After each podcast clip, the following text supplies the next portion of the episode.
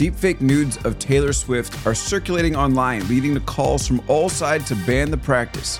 So, what does it say about the future of generative AI?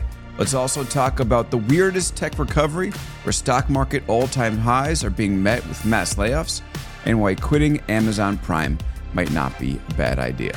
All that and more coming up right after this. The LinkedIn Podcast Network is sponsored by Alumni Ventures. Invest with confidence.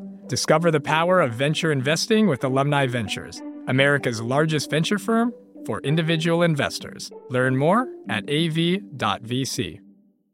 Welcome to Big Technology Podcast Friday edition, where we break down the news in our traditional, cool headed, and nuanced format. We're back here for another week of news, big week of news, consequential week of news. We're streaming live on LinkedIn once again, so we might take some questions from the audience. And for those listening on, on the audio feed, we appreciate you. Uh, Ranjan, uh, Roy, Ranjan Roy joins us as always. Uh, Ranjan, welcome. We're so familiar, no introduction needed, Alex. So um, before we get started, I just want to share something very quick. We got such a nice review uh, on Apple Podcasts from someone uh, whose username is K Parwani. K Parwani writes, "This podcast is my tech sanctuary in a world filled with digital noise, no tech babble." No smoke and mirrors, just straightforward, insightful discussions that cut through the BS. We ask for the reviews because people who are evaluating the podcast, they tend to use them as a proxy for how many people listened uh, listen to the show and whether their executives should be on. And we've had a couple of really close calls. We had some great guests last last year, of course, uh, Brian Chesky from Airbnb, among others. And we want to definitely deliver the top tier executives to you this year. And the way that you can help us do that, not for our egos, but for the guest recruitment, is to do a five star review on Apple Podcasts or Spotify. Um, now that I have gotten that out of the way, I just want to you know make that plea and say thank you to such a nice review. Uh, let's get to the news of the week. And it, has been a bit of a troubling story, Ranjan, where um, there's been AI porn of Taylor Swift uh, circulating through the internet. Uh, basically, people using image generators to make naked naked images of Taylor, and now it's become this huge story. Uh, was it was it inevitable that we were going to get here with image generation? It was inevitable, and as as I read a couple of places, it's not a big deal until it happens to Taylor Swift, and I think this is where the rubber meets the road. This is where generative AI, we've known it's going to have to be addressed at some point. So, what better platform than Elon Musk's X slash Twitter? I'm still having trouble calling it X. And who better than Taylor Swift? And I think regulation around generative AI is at some point there's going to be ha- some kind of platform standards that are needed. There's going to be some kind of regulation that's needed most image generators have protections and censorship against this, but clearly lots of people are able to do this. But but yeah, we we've all been talking about this and we've known it was coming. So it's it's here. Yeah, and you could totally you could jailbreak these uh, these image generators, and even if there are protections, there are ways to always like in, I guess inject prompts and get around some of the protections, which is going to be a bigger and bigger issue.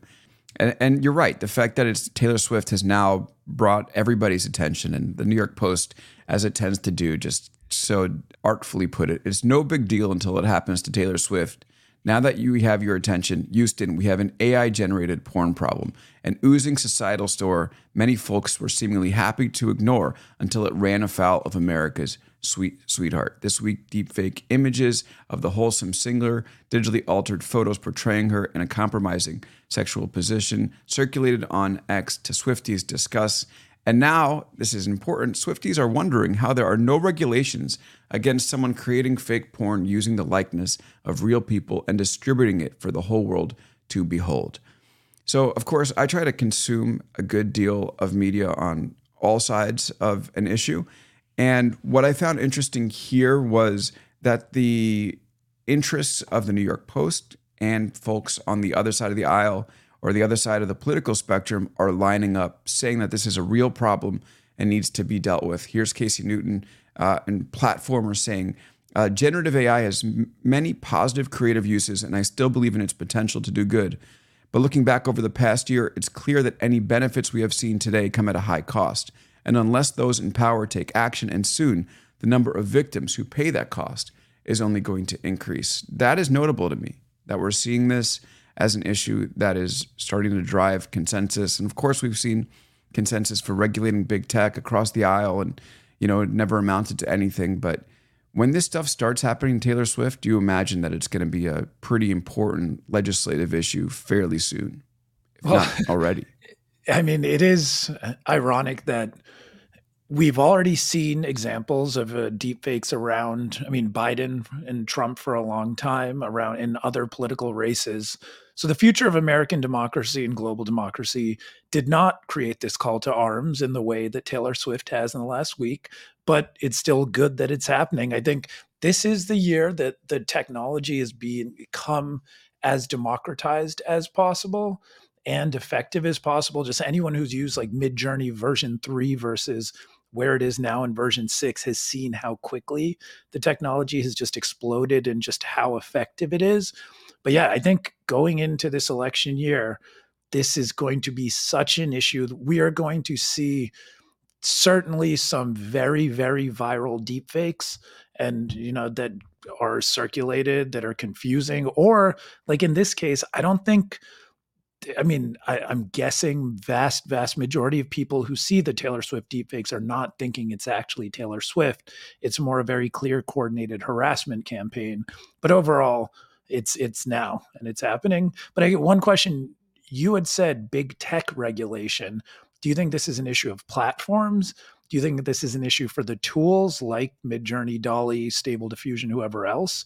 Or who, gets regulated or who gets controlled or yeah, the user? It's a great question because there will be a big movement that will say it's only a problem for the folks that distribute it and the platforms that allow the distribution, which is a great legal argument. But I think ultimately, when it comes down to who's going to take heat for it, it is going to be the tools that enable this to be possible. Like Twitter existed, you know, despite all of its issues before this happened, right? This is a new technology that's enabling it to, to take place.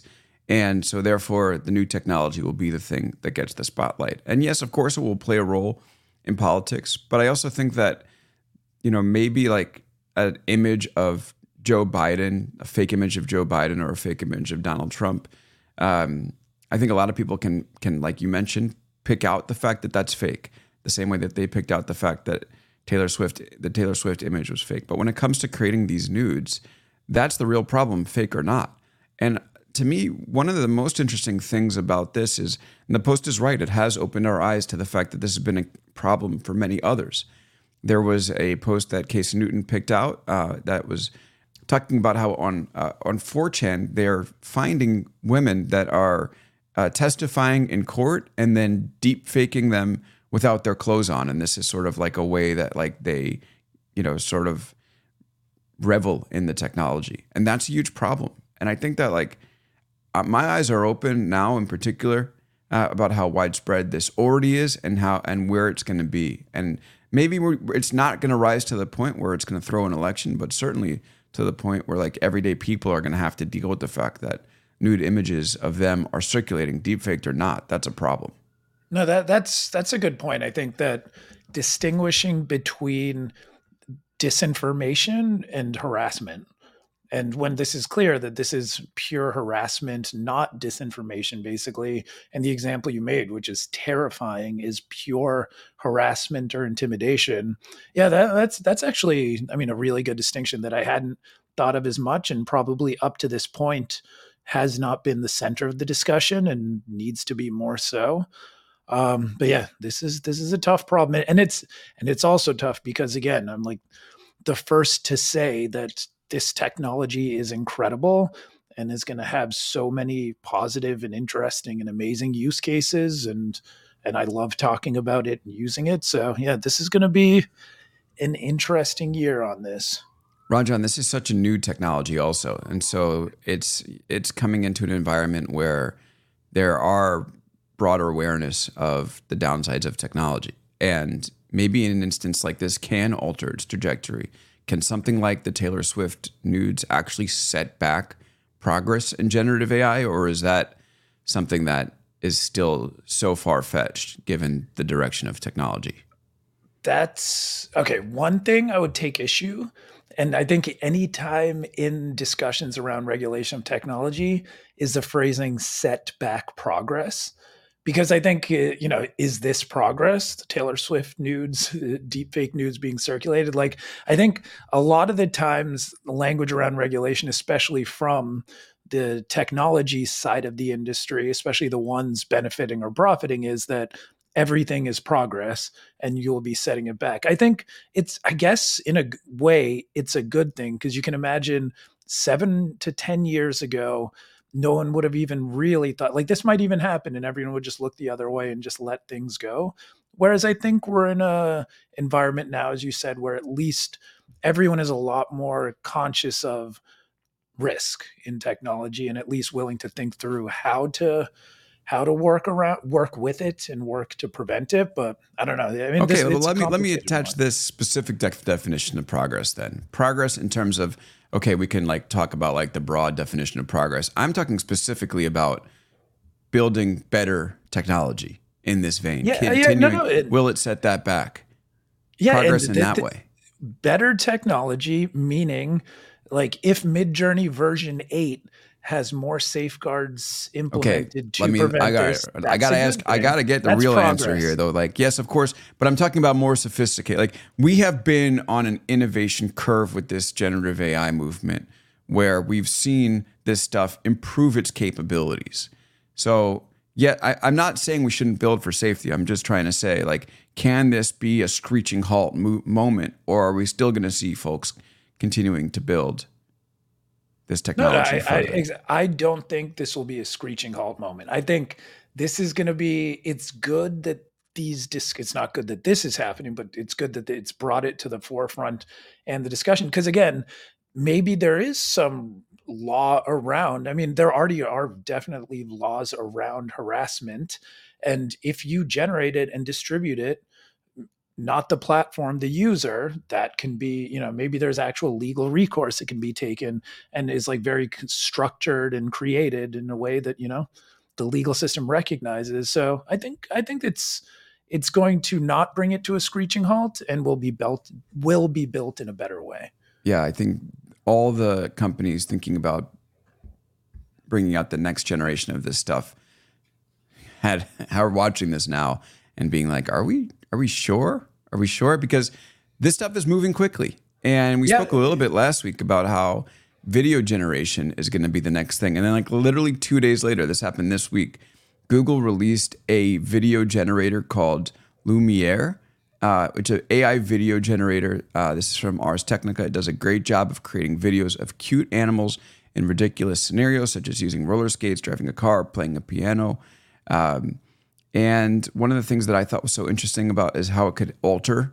Um, you like you you like it can alter existing video. So you say, um, you know, make that person's white shirt black or make that person's you know gray hair blue, and it will be able to do that just with AI, which is unbelievable. So we talked about how this video generation stuff is really going to. Re- I mean, if you thought if you think bad images of like let's say Taylor Swift are causing a problem, just wait till the videos come. If I may rant about Google for just a moment, they, they did not actually release Lumiere, and we'll definitely get into this in a segment later.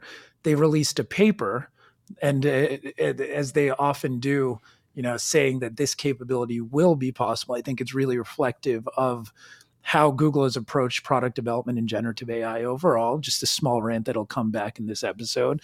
But yeah, I, I agree. Video is going to be a major area, but video is still far away. Video, if you've used Runway ML, if you've used the video generation capabilities that people can actually use at this point, there's still a ways to go. So I think photos are still going to be where the where where the like kind of behavioral norms, legal norms, all these things are kind of set.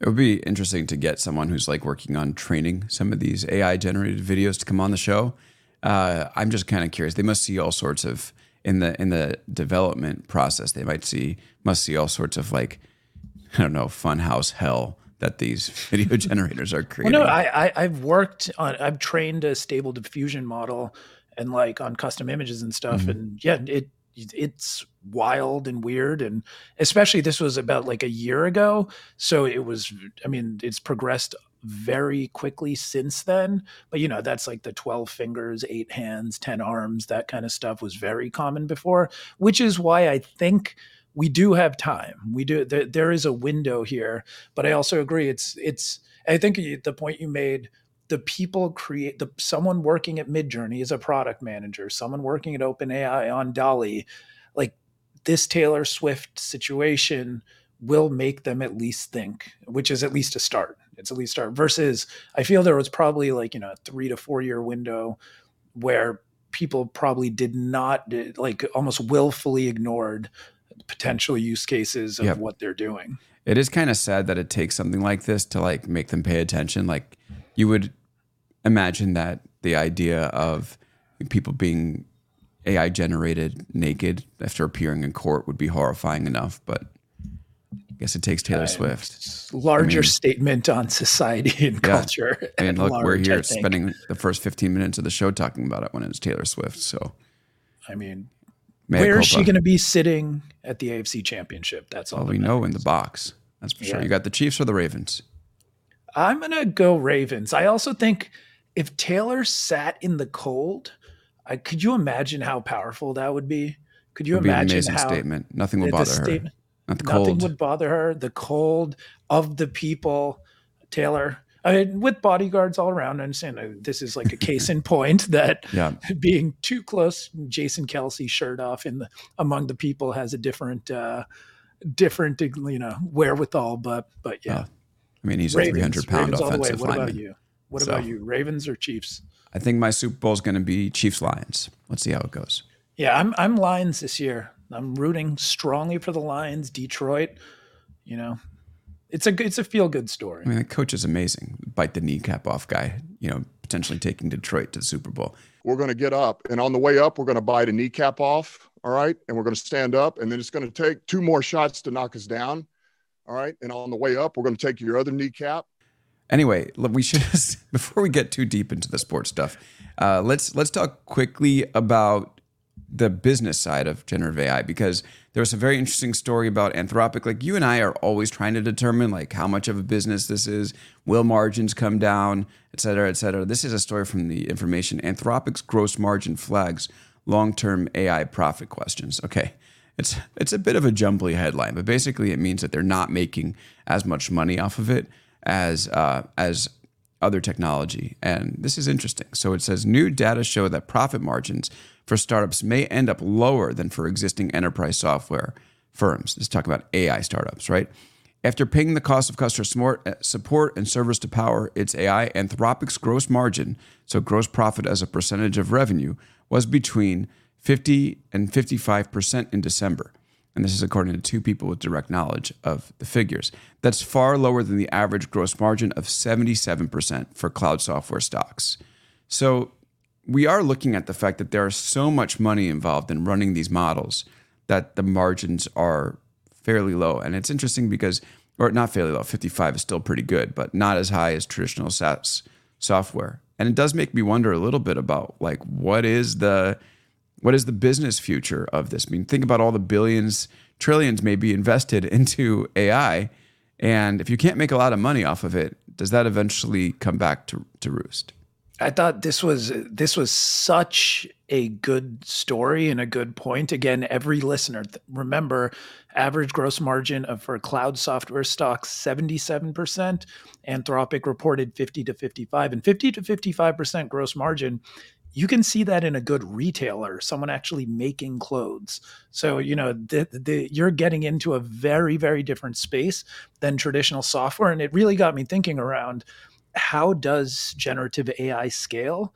Because we know that generative AI is a more resource intensive process there's definitely hope that over time, again, as this technology advances and improves, the cost per query will come down the way things work will come down and you know this will all be the right models will be used for the right use cases because again do i need the full power of gpt-4 or for Anthropic the latest model of Claude to do simple text queries or, you know, generate like 10 email subject lines? Probably not. So maybe that's one area where you can start to see some more cost efficiency, but but overall is this going to look different than traditional software? And I think it, it raises a really interesting question around that. That is this is this a new hybrid where the cogs behind uh, technology are no longer just kind of infinite scale software like we've seen in most other industries, where it almost looks more like you know a, a Tesla or an Airbnb or someone else calling them a selves a tech company, but actually having a lot of underlying costs. Maybe it looks more like that. And what does that say about where this is all heading then? I mean, it's oh, still the good. valuations are. Yeah, it says the valuations insane. are insane. Actually, yeah. I think even more so because these are not even being valued like cloud companies. These are being valued like COVID era, the whatever Peloton, work from home, crypto, everything. So, so I think you know you're in trouble I, when you're in Peloton COVID territory. Yeah, when you're in Peloton COVID territory, raise the flag. You know, uh, but yeah, I think I think it says very clearly that valuations are out of control in this space because again it's it's one thing to say this is a pure traditional software play that's going to dominate traditional software but if you start seeing that the underlying economics are different than traditional software already then those like 50x future sales or whatever they're trading at right now uh, definitely look a bit a bit rich. Yep. And speaking of COVID era valuations and market madness, can I briefly tease Wednesday's guest? Please, please. Okay, I'm going to do it. Uh, Vlad Tenev, the CEO of Robinhood, is coming on. So we're going to have such a fun conversation. I can't wait. So, folks, stay tuned for Vlad coming on Wednesday should be about 6 a.m. Eastern that I drop the episode. Just for listeners' uh, context, I do not know ahead of time these guests, and Alex amazingly weaves into uh, every conversation. Somehow I tee him up perfectly to yeah, introduce the guest that's coming. Thank you so much. So, all right, uh, speaking of the economy, very interesting moment right now. And I really, I think we're going to just have to figure out what the heck is happening here because – it's so confusing to me. We're seeing all time highs in the stock market. And not just all time highs in the stock market, but we're seeing all time highs in tech, which is powering the stock market. And yet, it looks like 2024 might be a bigger year for tech layoffs than 2023 was. I, I would understand if so many of these cuts, and let's just talk about them quickly. We saw that Microsoft is going to cut 1,900 people from Activision. Uh, the Salesforce just announced a layoff. We talked about the ones at Google. We've talked about ones continuing at Amazon. Uh, that we're already outpacing January 2023, which is hard to believe.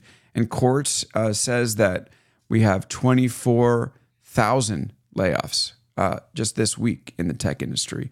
Why in the world are the tech companies performing so well and cutting so deeply? So there's a, a, really good article in the Atlantic from Annie Lowrey around layoffs being contagious, or the idea of copycat layoffs that I thought was pretty interesting. Yeah, can that, you explain that? Can you dig into that a bit? Yeah. So when a company lays off and their peers are not laying off, it gives the impression that your company is, you know, potentially in trouble or something's going wrong when your competitors are laying off people and it becomes an industry trend, that is exactly the moment that not only if you've been thinking about laying off anyone, you do it. It almost looks bad if you're not laying off people because at that point, like right now in the market, it started with year of efficiency and everything else last year layoffs not only have become normalized, it's almost a show of strength by tech CEOs and most of these firms. So I think it's clear that every leader has the incentive to lay off right now, and in some ways is again incentivized to do it. There's, and I think we, should, we can definitely discuss should they be doing it who should be taking responsibility for the decisions being made that were made in the past few years but but it's clear this is going to continue I mean, how do you do it? Like, okay, so you said maybe we should. Let's do it. Like, let's talk about it. How can you lay off so many people when the valuations are at an all time high? because you hired too many people during the last couple of years. But isn't the market telling you you didn't? If they're putting your stock at an all-time high.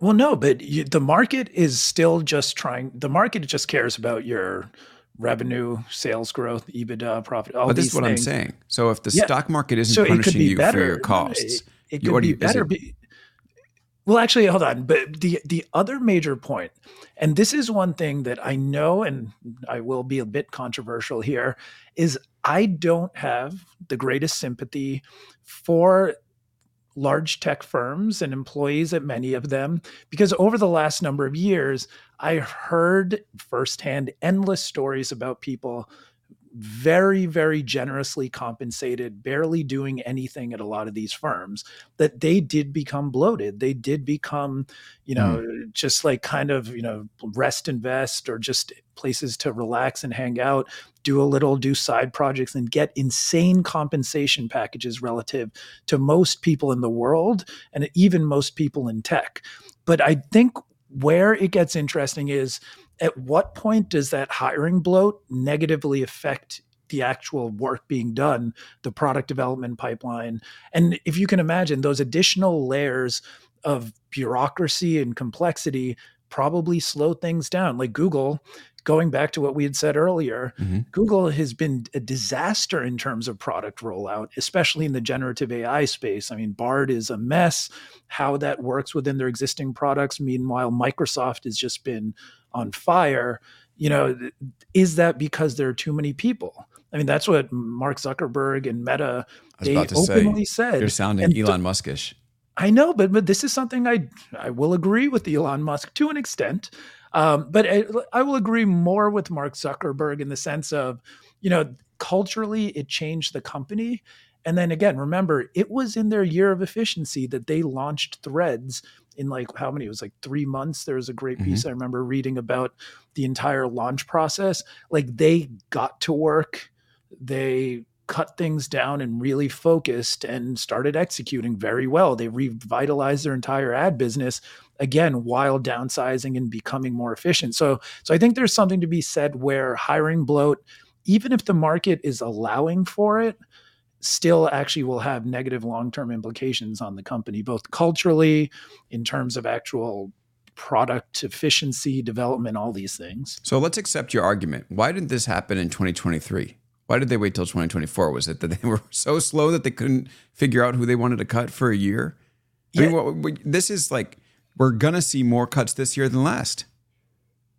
No, but well, one we did see many cuts last year. I think that uh, Quartz had the graphic that cuts this year are outpacing on average for January every month from last year, but still are just only slightly higher. So there was plenty of layoffs last year, and I do think it'll continue. But but as you said, these companies have been running slow. You know, these companies, there is a lot of bureaucracy and work within this, and it's not like you're at a s- early stage startup where hiring and firing are the fastest things that happen you know the, these these things do happen slowly but but going back to the contagious copycat idea now there's all the appetite in the world again should Sundar and other leaders take more responsibility for the mismanagement or the overhiring? I think that's a reasonable question. But is it the right thing to do for the company at this moment? I think for a lot of these companies, it is. Let's talk briefly because it involves like one of the th- the themes that we talk about here. Let's talk briefly about the media layoffs. Right, 115 people cut at the LA Times. I think eight percent out at Business Insider. Sports Illustrated effectively demolished. Um, we know there have been layoffs at Condé Nast. I mean, I could keep talking forever about the media companies that have laid off. My old employer, BuzzFeed News, no more newsroom, uh, although that happened mid last year there I think there's a misnomer here that people are saying that um, this is because of generative AI. I just don't think it's like people have gone to generative AI to get their news. It seems to me that it's just like broader business mismanagement. Can we agree on that one? I well, what, one definite distinction for anyone listening is that media layoffs I have a very different, at least, empathy for versus kind of like big tech layoffs. Because again, it's not like people's lives were super comfortable beforehand and you know it versus a lot of the, big tech employees. I think within the media industry it's tough it's been tough for a long time and it remains tough but i agree i don't think it has anything to do with generative ai maybe like eh, if anything it'll be used as an excuse by management to push through layoffs but i think this just still goes back to the the business model problem that's plagued media for the last 15 years yeah, I agree. I just think they they spent too money, bills came due, and I mean, you're also like in the case of LA Times, relying on a billionaire to keep funding you, and I, it's you know maybe that works for a while, but it's always a difficult position to be in to rely on one person's whims to decide whether you can fund a newsroom or not. And then something like should Sports Illustrated exist is uh it's a tough one because it's just you know so such an iconic brand that everyone has been around for so long and meant so much to America and you know but but does the athletic or whoever else have the same you know right to become that iconic of a sports brand? I think it's still capitalism it's still open and the you know sports illustrated for a long time especially after the uh, spin-off from i believe it was time warner I mean, has not been in the greatest business situation or, or did not pivot online as well as it could have. So I think at that point, it just, at some point, it was inevitable. Exactly. And I was, I, I would say that, you know, yes, Sports Illustrated did use generative AI, but that is to me a trailing indicator of the fact that they had business problems. It's not like they figured yes, out yes. generative AI. It's like a desperation move at the very end of the journey. Do you remember when BuzzFeed's stock popped? I think it was like 35% because they put out a press yes. release for generative AI. I think I do remember I, that's that. A, I agree. I, that's a good right now media companies when generative AI comes out is like that they're very publicly using it or using it at scale, it's a trailing indicator that things are bad. I think some companies are probably very smartly working on how it's going to augment their processes and workflows, but but the ones when they the ones that are doing it too fast are definitely the ones that are in trouble.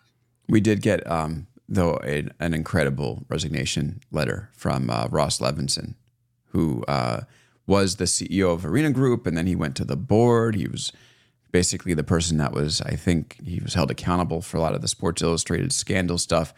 He, uh, he writes this: the members of the board take their fiduciary duties uh, and responsibilities seriously the company's decisions regarding operating expenses, uh, strategic transactions, or otherwise followed uh, thoughtful process and deliberation. Um, oh, wait, hold on. What does he say? Oh, this, sorry. He says, um, the feckless actions and, and, the board's inability to stand up to the demands of a minority shareholder and his two board representatives has placed the company in severe distress, and watching what is transpiring in real time makes it impossible to continue to serve. Today's obliteration of Sports Illustrated's storied newsroom and the union busting tactics is the last straw. These actions and the inaction of this board are illegal, riddled with self dealing, and will almost certainly lead to shareholder lawsuits. In my more than 30 years inside of public and private companies, I've never witnessed more negligence in my career. Ross that Levinsohn. is pretty Boom. spectacular given Ross Levinsohn. It's not like he's been the most, you know, like of the people media executive yeah.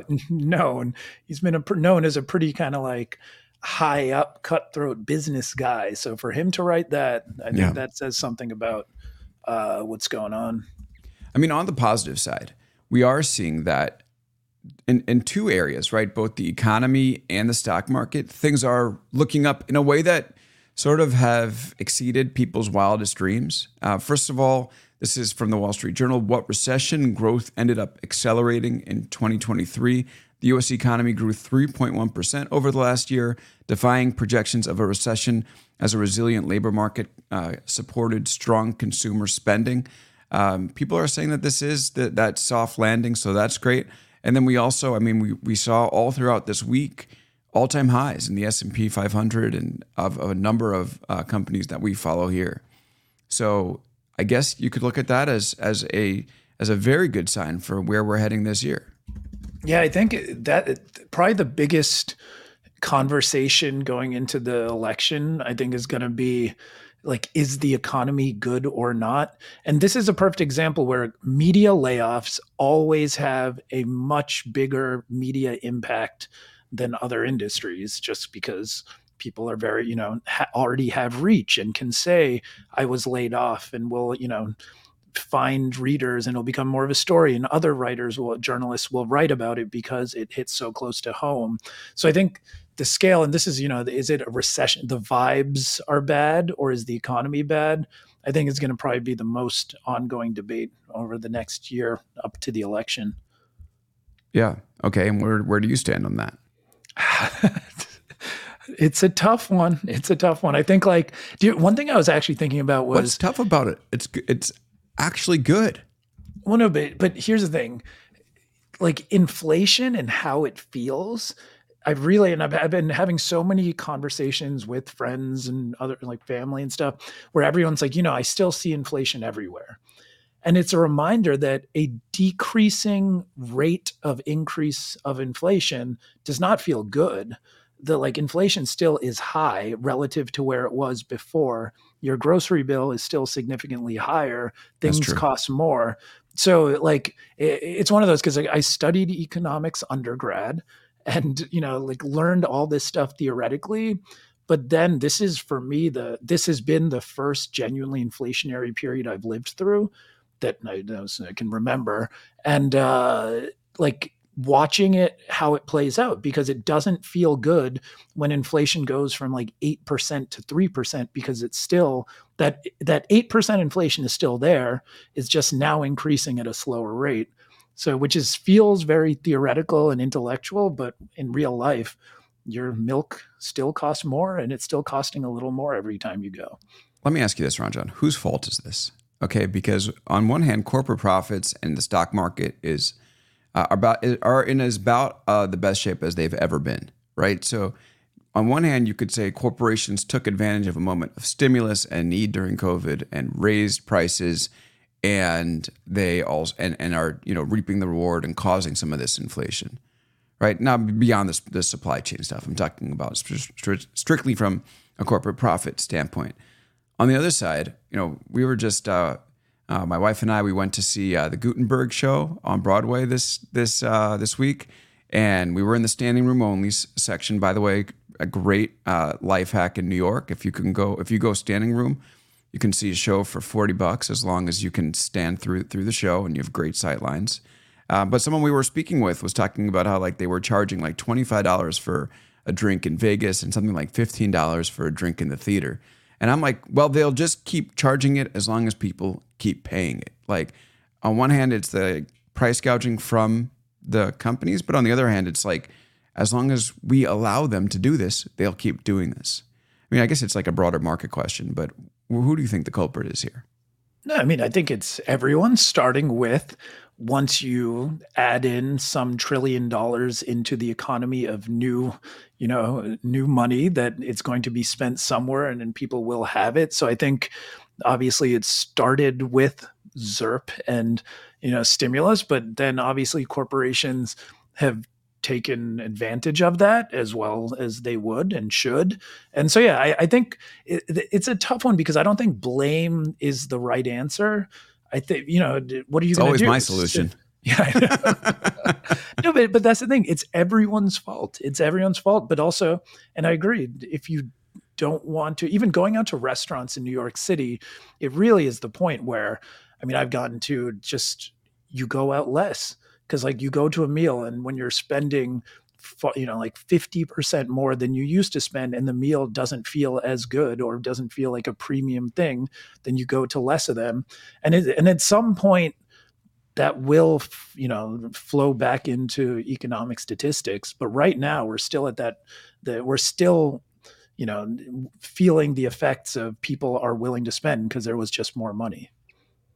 Interesting. So now when we look at the stock market, I mean, you could understand why people are feeling positive, but a big question, especially on CNBC this week, like right before I came on uh, to talk about Netflix earnings, there was a big discussion of whether the uh, market is over exuberant. And you are looking at like uh, a very frothy, it feels frothy, right? Like all time highs in this kind of uncertain moment where everything needs to be perfect to sustain them. Um, company like Netflix, which I was on to talk about. I mean, doing good on earnings, like adding 13 million subscribers, which is excellent, maybe like the second highest quarter of ads in its in its history, but also trading at like a 35 times forward price to earnings multiple. I mean, that's crazy, right? I mean, it's it's a media company to go 35x. So, do do you think that the stock market is kind of getting ahead of its skis on this one? Uh, it's tough, but by the same token, there's so many stocks. I, I, was seeing some chart around that, like what exuberance, and you know, so many of the poster children of the COVID years, or even before, are down seventy percent, ninety percent from their highs. So it's overall, obviously, the tan mama, Tesla, Apple, Netflix, Microsoft, Alphabet, and so on, and that, or Amazon. the Magnificent Seven, yeah, yeah, are have driven been a big driver of those gains, but also this the increase was not just kind of like these are all companies that are in strong positions, right? Like it's not it's not like they're complete fluff or froth. They're in strong positions, as you said. Netflix, which has been questioned many times, like how well they're executing on the ad supported tier of the business has been pretty impressive. So that shows an entire new avenue of growth. They're going into gaming. They're you know they're innovating. They're they're progressing. So in terms of future growth, it could it, there's a story there. Um, I, I I will say I actually feel this is less over exuberance than certainly some of the past cycles, and that there's a real story here.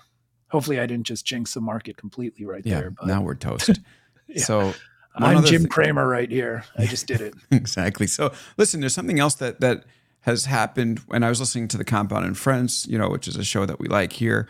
Uh, I've been on a couple times. Um, they were talking about how um, this moment it's you have so so here I just saw this that the S and P 500 sectors weight uh, in the index of the technology sectors weight in the index just crossed thir- above 30 percent for the first time since 2000. So technology sector above 30% in the S&P. The we thought that higher interest rates and maybe this was just me, but we thought that higher interest rates were going to hurt the tech sector because um, they would emphasize profits and not future growth, and that's not really the bag of the tech sector. But what's actually happened is the the big tech companies have thrived in this moment, while some of the smaller companies, like I think the Russell 1000, is, is trading uh, 20% under its uh, all-time highs, which represents like some of the smaller cap companies. Um, and what they were saying on the compound is that those smaller companies have a t- harder time getting access to capital than the bigger companies. So it's an interesting moment where like in a moment where rising interest rates you would think they hurt big tech, actually they benefit big tech disproportionately than the small guys. So well, low no, interest rate it, benefits them, high interest rates benefits them. I mean, where you know? There's it seems like they are impenetrable.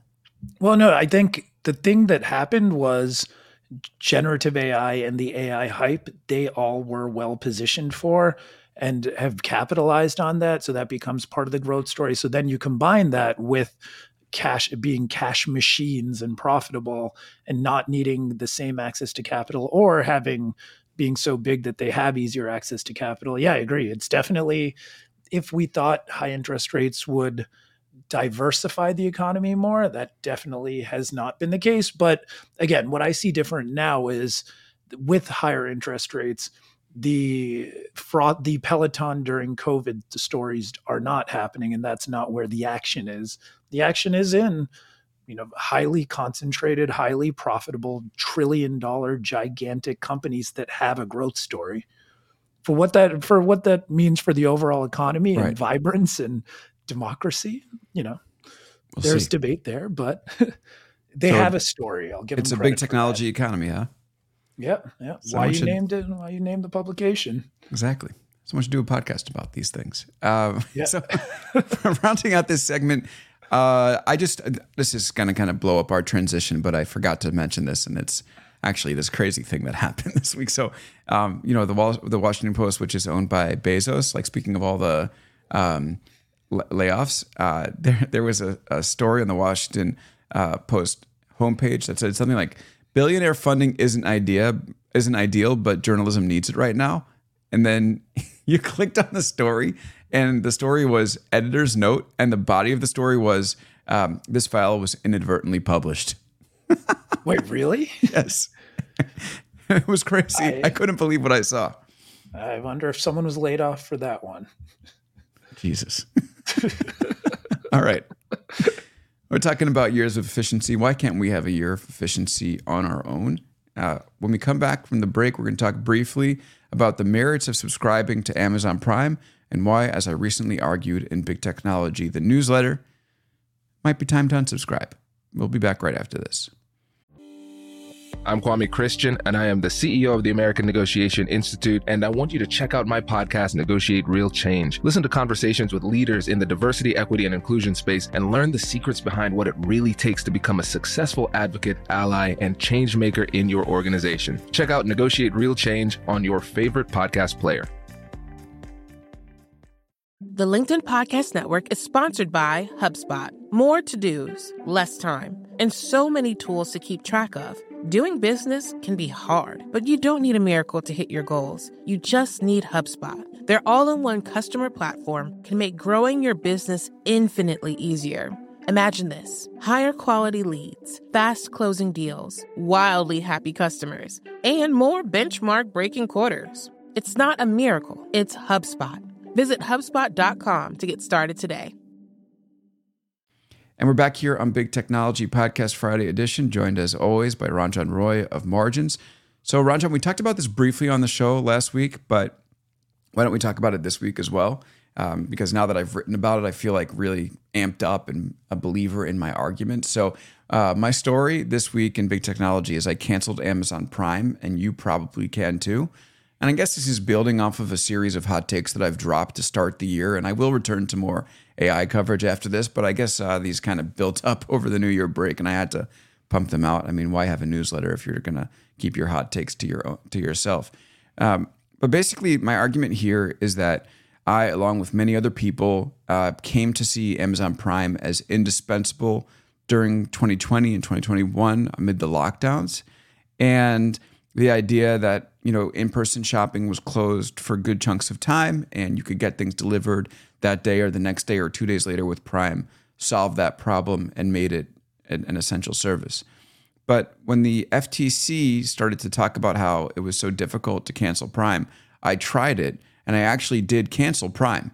And then it lapsed and i said okay i'm just going to wait and see what happens here. And i waited and i said okay, actually, I don't need it because as long as my shopping cart is over $35, Amazon is going to ship those things for free to me anyway. And okay, I have to wait an extra few days. Who cares? And then, okay, I lose Amazon Prime, but I also have Max and Netflix. Like a lot of people, I had multiple subscriptions. We all know we don't need all those. And so now I'm happily off of Prime. And I argue in the piece that um, by and large, it seems like I would I would guess, and I don't didn't write this down, but I would guess half of the hundred million people of the 200 million people who are Prime subscribers don't really need it. What do you think? No, this is, I loved this. And so I've had my own little experiment. I am too cowardly to actually cancel Prime out of fear that my wife would destroy me. Because I actually, what has happened in the last couple of months? So I, last year I was traveling a lot more for work, and I got the Amex Platinum to get some lounge access. And one of the benefits is Walmart Plus for free. It's like 15 bucks a month. It, I think it, it, probably costs around the same as Prime. So the last, uh, basically a couple of months ago, I started trying to test can I only shop on Walmart Plus and not Amazon? And I admit, Amazon I shop on a lot and have shopped on for years a lot. So, like, you know, all the things that I buy on Amazon, if I go to Walmart, can I buy them and buy them at a, and get them in a reasonable time frame, often one or two days? And it's been fine. It's been totally fine. It's equivalent in terms of assortment, in term equivalent in terms of delivery. You know, so I think Amazon already on the e-commerce side has competition. I think the video side of it is also interesting. I've just been watching Reacher recently, and I binged it over. Uh, have you watched it? No, not yet. Oh, it's on Amazon Prime. Yeah, it's on. No, oh yeah, well, sorry. Of course, of course you have it then. Yeah, yeah. not exactly the pinnacle of prestige TV, but an entertaining, uh, entertaining spy show nonetheless. But but yeah, I really started to wonder. Whereas if you asked me yeah, a year or two ago, like the Amazon Prime bill yearly subscription you would pay for before anything else, it was such a part of just living that like i think a lot of people are going to start asking that question. The moment that question gets asked that's huge because again amazon prime customers i think i'd read it's like they on average spend $1400 a year whereas a typical non-prime uh, customer spends around 300 so it's like almost a 5x multiple of how Prime locks you in. And we know it locks you in. Obviously, they're adding more and more to the bundle, the NFL, whatever else. But the moment that with these kind of things that feel like, you know, at a time, if you are not on Facebook, do you even exist socially? and then people myself included deleted facebook and then actually you still have friends and still know what's going on in the world and suddenly it's not indispensable so i think so yeah the moment that question even enters people's minds it's big trouble for amazon exactly and i still think most people will hang on to their prime subscription but if a certain large percentage left especially they added 50 million people during covid like those people didn't need Prime, you would imagine beforehand. They signed on, and a lot of people have forgotten, like I did, that you could actually get stuff shipped for free. And that's been nice because it's really limited these Amazon impulse purchases that I would make. So that's been fairly good. And also like it does it does take a little bit longer, but not that much longer for stuff to arrive. So, well, without impulse purchases, how is the U.S. economy going to grow, Alex? It's so the U.S. consumer question. that drives the economy, and if we are not impulse shopping, what's left? This is why I think a 35 multiple for Netflix is wrong. All right, that's fair. That's fair. But there are there is lots of great television out there. We, um, you know, being limited to Max, very tough life. But watched the entire Sopranos since October, and that show is incredible. Have you seen well, it before? I, oh yeah, no, no. I, oh, I watched it brilliant during as it came out. And remember waiting for the finale uh, that whole week.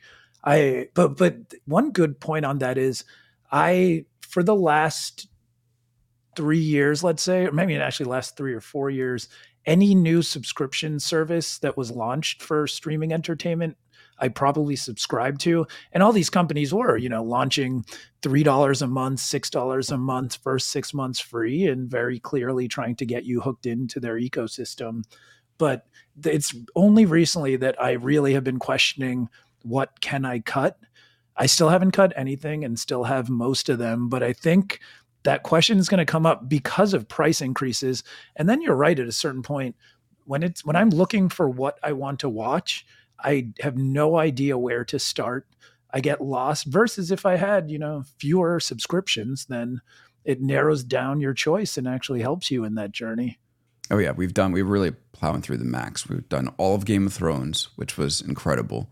Okay, so you just didn't watch any of the biggest shows of yeah, the exactly. 2007. Well, listen, before I got married, I used to watch a lot of sports, and now I'm like actually watching series. So all, right, all Sopranos, and now uh, we're we're watching. Uh, we're about to queue up The Wire, which I have watched before, but I can't wait to watch again. It's a classic. I could do a Wire rewatch. I could think. Yeah. Uh, why don't we do it on technology the pod? spin-off? Yeah, exactly. big technology spin-off. By the way, these these show podcasts are very popular. You just do one, you know, recap every after every episode.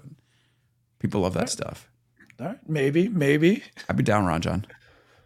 You've heard it here. Wire rewatch, uh, big technology spin-off. Love it. Um, by the way, just got a text. Flexport is going to lay off twenty percent after it raised two hundred sixty million from Shopify 20? this week. Twenty percent. Wow. Nearly 20% of its workforce. And they just laid off a lot of people. So even beforehand, after the Dave Clark thing happened. So I'm still amazed Shopify how public they were on that investment as well. That you oh, know, oh, yeah. it's a company that's still trying to kind of find its footing mm-hmm. again after being a Peloton COVID poster child, but but very strong business overall. But to kind of just very publicly make a big flashy investment like that was interesting. But but they've always this is the thing they were always competing with Amazon on logistics, so that could be an alliance uh, that happens. So we'll see. We have we have Ryan Petersen scheduled, the Flexport CEO, uh, to come on next month. We were supposed to have him around New Year, but he was doing a lot of media, and I said, let's wait. So it actually might be a great time for us to to speak with him about it. Maybe I'll cancel my Amazon Prime in solidarity for the alliance. Exactly. Just wait. There's going to be like Shopify Plus or something, but it's all these individual merchants. So Ooh, it would be wait. Shopify Plus. Yeah. Okay, all right. I'm in streaming entertainment as well. Fast shipping from a curated assortment of suppliers. I think I'm in. I think you just branded that perfectly. Nailed it. All right, everybody. Well, the Big Technology Podcast, brought to you by the Future Shopify Plus, has been proud to bring you this episode. Seriously. Call us, Tobi. Uh, well, anyway, this has been great. Well, we'll be back next week to break down the news. Ranjan, thanks so much for being here. Yeah, have a good weekend. Have a great weekend, everybody, and we'll see you next time on Big Technology Podcast.